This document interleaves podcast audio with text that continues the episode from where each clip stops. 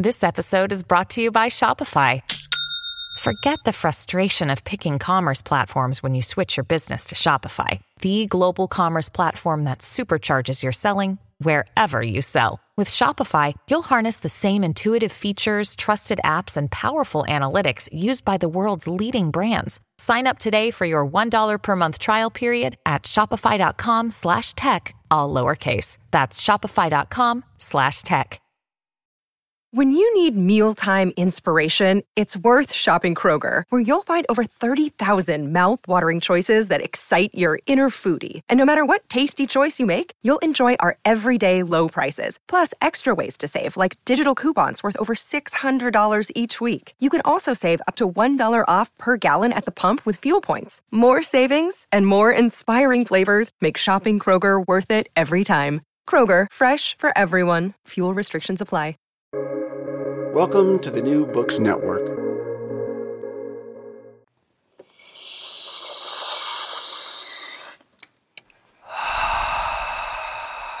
Hi. Theory.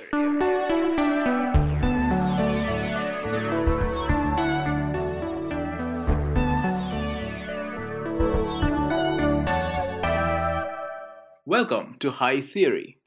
In this podcast, we get high on the substance of theory. I'm Saronik Bosu. And I'm Kim Adams. We are two tired academics trying to save critique from itself. Today, I'm speaking with Dennis Duncan about the index. So, Dennis, can I ask you to introduce yourself to our listeners? Hi there. Thank you very much for having me. I'm Dennis Duncan. I am uh, associate professor at University College London, and yeah, and I wrote a book called Index: A History of the. Cool. It's a great title. And so, let me ask you our first question: What the heck is an index? Well, that's that's a really good question. At its simplest, an index is a table with two columns. One column has the thing that you're looking for, and the other column has where you can find it.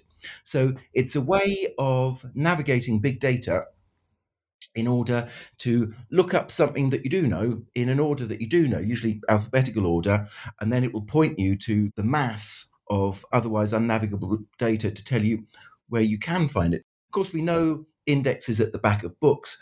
But yeah, I think the thing that I get asked a lot when I say I wrote a book on the history of indexes is, well, that's it's pretty niche, isn't it? And I think one has to remind people, well, you know, when was the last time you looked something up, looked something up on your phone, something up on the internet? Mm-hmm. That's all indexes. Google have a web page called "What Is Search."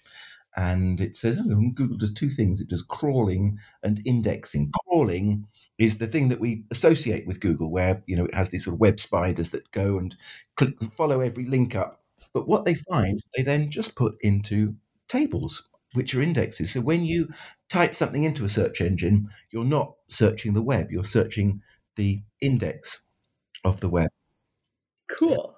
I also think, I mean, the, the, internet's quite a good a parallel for what indexes do. The idea of the hyperlinks, you will click here and it will jump you to another place. This is what indexes is different from tables of contents. A table of contents that you find at the front of a book essentially mirrors the architecture of the book. It tells you what you will find and the order in which you will find it. It's not a random access thing. It's kind of like this is yeah. You know structured the same way as the argument of the book. Whereas an index is like a pile of hyperlinks. You can jump crazily through a book by using an index. The, the, index sort of puts things into an arbitrary order based on terms that the index has chosen and the alphabetical order of those terms. And it's kind of like hyperlinks, just bang, bang, bang. You can you can jump around something rather than proceeding in a structured way through it. Yeah, no, it's really hard to imagine the table of contents for the internet, yeah. but a lot easier to imagine the index. Sounds like a Kenneth Goldsmith project, doesn't it? Yeah, totally. So you compare the index to the table of contents. The other thing that makes you sort of jump around when you're reading a book is the notes, right? So how's the index different from the notes? Oh, well, that, that's a good question. I suppose that all of these different paratexts just have their own histories. The index is different from the notes in that it's a different thing. The index is different from the table of contents because the table of contents stretches back to antiquity. We, have tables of contents before the book. Interesting. So you have somebody like Pliny writing in the, in the first century talking about I've attached a table of contents to my massively long book as a time saver so you don't have to read everything. Now, indexes don't work with scrolls. When books are still scrolls, Mm-hmm. an index is no use because it has this jumpy dynamic. It'll fire you off here, fire you off there. But if your book is 12 scrolls and you have to unroll them, just not worth the effort. So an index has a different history. Indexes are only about 800 years old. Tables of contents are a couple of thousand years old. The, the difference is partly to do with the physical format of the book. Cool. Footnotes really evolved from marginal annotations if you see a medieval manuscript, sometimes when they quote somebody in the margin, it will say Ezekiel chapter 12 or something like that. But yeah, all these different paratexts have completely different histories, essentially, because they're doing different things. They work with different formats of the book. You know, a hyperlink only makes sense in the Kindle era. Yeah, totally. Okay, so the paratext is dependent on the physical structure of the text. That's Hmm. uh, cool. Just to jump in, Yeah. Talking about arbitrariness, the index is based on arbitrariness. The table of contents isn't. The table of contents is structured around the architecture of the text that it's representing. An index has arbitrariness coded into putting things into alphabetical order. It also has arbitrariness coded into its locators. Usually we use for a book index, we use page numbers. Now, a page number has got absolutely nothing to do with the text. You could print your text in a very big book, in which case there aren't very many pages, or you can print it in a very small format book, in which case the page numbers are going to stretch a lot further. So we have a kind of double tiered arbitrariness in the index. I really like it. It's, it's a really sort of fascinating jump, intellectual leap to say, actually, instead of thinking everything has to be related to the text that we're we're discussing here, why don't we introduce an arbitrariness in, in the left-hand column of the table in the form of, of alphabetical order? And then why don't we introduce arbitrariness in the right-hand column of the table? Because the whole thing is just being keyed to not the text, but the book. It's two systems of order that have absolutely nothing to do with the contents of the text. Text independent, platform dependent. It's about the codex rather than the text. It's genius. It's such a brainy idea. It was slightly frowned upon in the 13th century. It was a big leap to say, well, God has breathed his eternal order into the universe, but we don't care about that. Tell me how you spell it. That's a great, brave leap into the darkness to say, I'm going to order my book around the words rather than around the ideas. Well, so on the subject of that brave leap, let me ask you our second question. How do I use an index? I don't, I don't know how to answer that. you run your finger down the. No, to- the first thing you need to know is what you want to find out. Okay. So in this case, it's sort of different from the, the table of contents. The index works as long as you know what it is that you're looking for. Then it's great because if you know what you're looking for and you know how to sing A, B, C, D, E, F, G, then you can run your finger down one column of the table until you find the thing that you're looking for. And then Mhm. follow your finger across and it will tell you where to find it. It might have come from the idea of the library catalogue in the Library of Alexandria. Hmm. I'm looking for Xenophon, but the library's got half a million scrolls in it. Where can I find it? Well, Hmm. the original big data problem is how to organize the scrolls in the Library of Alexandria. But yes, again, the, the incredible leap is to say, well, you know what everybody does know? Anyone who can read knows the order of the letters of the alphabet. So let's take that universal knowledge. Yeah, so how do you use an index? First, go and learn the alphabet. Yeah. Secondly, know what it is that you're looking for. And thirdly, then you're away. I say it as if it's intuitive. What we find in medieval manuscripts that have indexes is most of the indexes have a how to paragraph.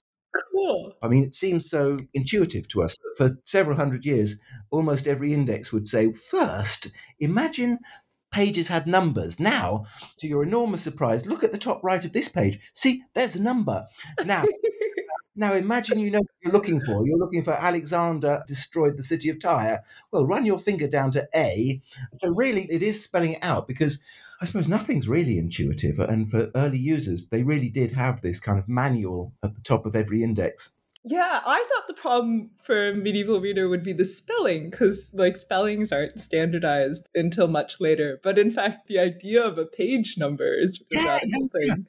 But also, I mean, we're quite good these days for the last sort of three or four hundred years, three hundred years maybe, of putting things in index syntax. Now, when you search something on, on Google, I, I think for the last couple of decades, we've got really good at figuring out what are the key elements in your search. 20 years ago, my mum used to type into Google, like, you know, what is the capital of Peru? Now, just type Peru capital and it comes up. That thing isn't really intuitive. And you find for hundreds of years, indexes like phrases that start with the or something will appear under T, or Alexander destroyed the city of Tyre is the 47th entry under Alexander, like rather than. so, um, one of the problems, one of the early problems for indexes, which really persists for hundreds of years, is not having a sensible idea of which things should be the ones that go in the alphabetical order. Totally. And also the I think it's related to the like coming to it with a concept thing, which might have been part of what was controversial about the index, right? Yeah, yeah. Like you have to come to the book knowing what you want to get out of it rather than the author telling you what you should get out of it. This is really important as well because you find parallel to the history of the index is a history of sort of skepticism about the value of the index because you don't have to read the book fully anymore. The great thing about an index is if you know what you're looking for, then you know you can find the paragraph that you want in a 400 page book. Now, for scholars for hundreds of years, that's not a good thing. They think, well, we, we've invested this mental labor in knowing the book, and some upstart has come along and acts like they know it when they've just pulled out the bit that they wanted. Yeah. So there's an idea of intellectual imposture that really runs alongside it. I think we find a counterpart. There's a chap called Nicholas Carr in the States who did a book in 2008 called Is Google Making Us Stupid? Or the book was called The Shallows.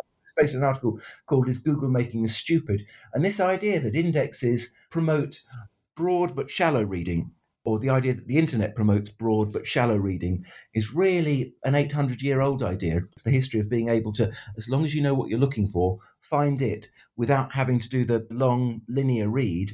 Is an idea that, well, people should have to do the long linear read. In the early 18th century, a poet called Alexander Pope has a line about indexes, and he says, Index learning turns no student pale Okay. Holds the eel of science by the tail. So, first of all, it's, it's holding back the eel of science that wants to slip away. But also, students, thinks Pope, should be turning pale. They should be burning the candle at both ends in order to learn stuff. If you find a student and they're not pale, then then what have they been doing? They've probably been, I don't know, going on marches and smoking pot and not cutting their hair, whatever it was that they, you know, students got accused of in the early 18th century. Yeah. It also reminds me, we spoke a bit earlier about all of the different paratext, footnotes, page numbers, tables of contents, all having their own microhistories. And I think different modes of reading all have their own microhistories. And it's something that gets forgotten. I think often when we talk about reading, we imagine a single monolithic activity, which is really novel reading. Hmm. When you you should start on page one and read through to the end. That's that's ludicrous. That when we read a novel, we're, we're barely doing the same activity as when we read a tweet or a restaurant menu, or when we're doing our tax returns. Now we're reading our receipts, or when we read a newspaper. All of these are really quite different activities, and each of them has their own kind of microhistory.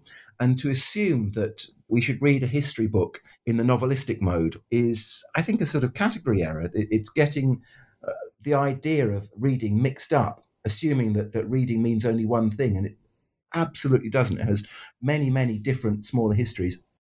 Yeah. Although that too reminds me of when my students will accidentally say novel for book. Yeah. That's a really interesting Freudian slip, isn't it? Yeah. Yeah. Yeah. Because that's the sort of like er model of the book Yeah. that we're working with. right? Gosh, now you say that, I, mine do that too, and I don't think I'd ever put that thought into words before. Yeah, sometimes you're talking about a play or a poem, and they call it the novel. on that note, thinking about how the world has changed and how there are these different modes of reading that change with the world around us, let me ask you our final question. Yeah. How will the index save the world? Gosh, well, that's an interesting question. I sort of feel two things about the future of the index. For the long history of the index, I've really been talking about humans doing indexing. Since the early 13th century, a man called Robert Grosseteste in Oxford, where I am today, thinking about their reading, thinking about what's important, what are the terms that I might want to come back to or somebody else might want to come back to. Still, when you buy a book today and it's got an index at the back, mostly that's done by an expert reader, a professional indexer who thinks, what are the things that will be important for other readers? But like most of our jobs, like taxi drivers or surgeons or, or whatever it is, it's under threat. The computers are coming for all of our jobs. And indexing software is getting better. At the moment, it's not very good. And, and in my book, I included two indexes one done by an amazing human indexer called Paula Clarke Bain, which is a real masterpiece. I've been really pleased. Book reviews have been really generous about Paula's index. As a counterpoint to that, I wanted to show what the current state of the art for indexing software, which increasingly publishers are falling back on, looks like. And it's pretty rubbish. And, and we can have a laugh, which is why I included it. But the sad thing is, it will only get better. So, in a way, indexes will save the world by allowing us to navigate the increasingly big data that we deal with. Imagine 20 years ago, imagine pre Google, we rely on that so many times a day. Mm-hmm. At the same time, it comes at a cost, which is the personable, charismatic, subjective index. Yeah, I often think about how the sort of like model of knowledge has changed as someone who has spent a very long time in the university. I feel like the model of knowledge I am schooled into is to just read a lot of books and somehow like synthesize all that information in my head and then turn it into new books. But I think that the other model of knowledge seems much more like indexable knowledge, where what you need to know is not the contents of an entire text or a full argument, but like what to search for to find the thing to make the argument you want to make, like the path rather than the whole map. I suppose rather than wanting to sound fogyish, the, the latter is is amazing mm. and transformed our life in ways that we can't even imagine. I'll be honest, as a PhD student and before that, goodness me, I never read, you know, the number of geography where I just used the index to fill it for the bit that I needed. You know, we're all guilty of that, aren't we? Totally, totally. Keyword search, Control F, man. All those PDF books. Control F. Next time you use Control F, think about monks in the early 13th century. They invented that. There's a friary just on the left bank of Paris where they broke down the Bible into its words. The first Bible concordance in the year 1230, and they put the words into alphabetical order. Then you can look up any word in the Latin Bible. That is basically 13th century Control F. And the abbot at the time was a chap called Hugh of Saint-Cher, C H E R, little village in the south of France. Now, when I did my book, so I gave it to Paula, she did a wonderful index, and I also ran it through this software to produce the computing index. And in the index, I noticed under the C's, Cher, like, you know, Cher, like, do you believe in life after love? And there were loads of references to Cher. and and of course, it was the computer didn't know that Hugh of Saint-Cher wasn't Sonny and Cher. nice. On that note, let me thank you so much for coming and sharing your research on the history of the index with us. Been a real pleasure. Thank you, Kimberly. And thank you for listening to High Theory. If you like our podcast, please review and subscribe wherever you get your podcast fix. Saronik Bosu and Nathan Kim manage our social media presence. Julia Irion Martins edits our transcripts, and Owen Quinn composes our theme music. You can also find us at hightheory.net. We hope you have a highly theoretical day.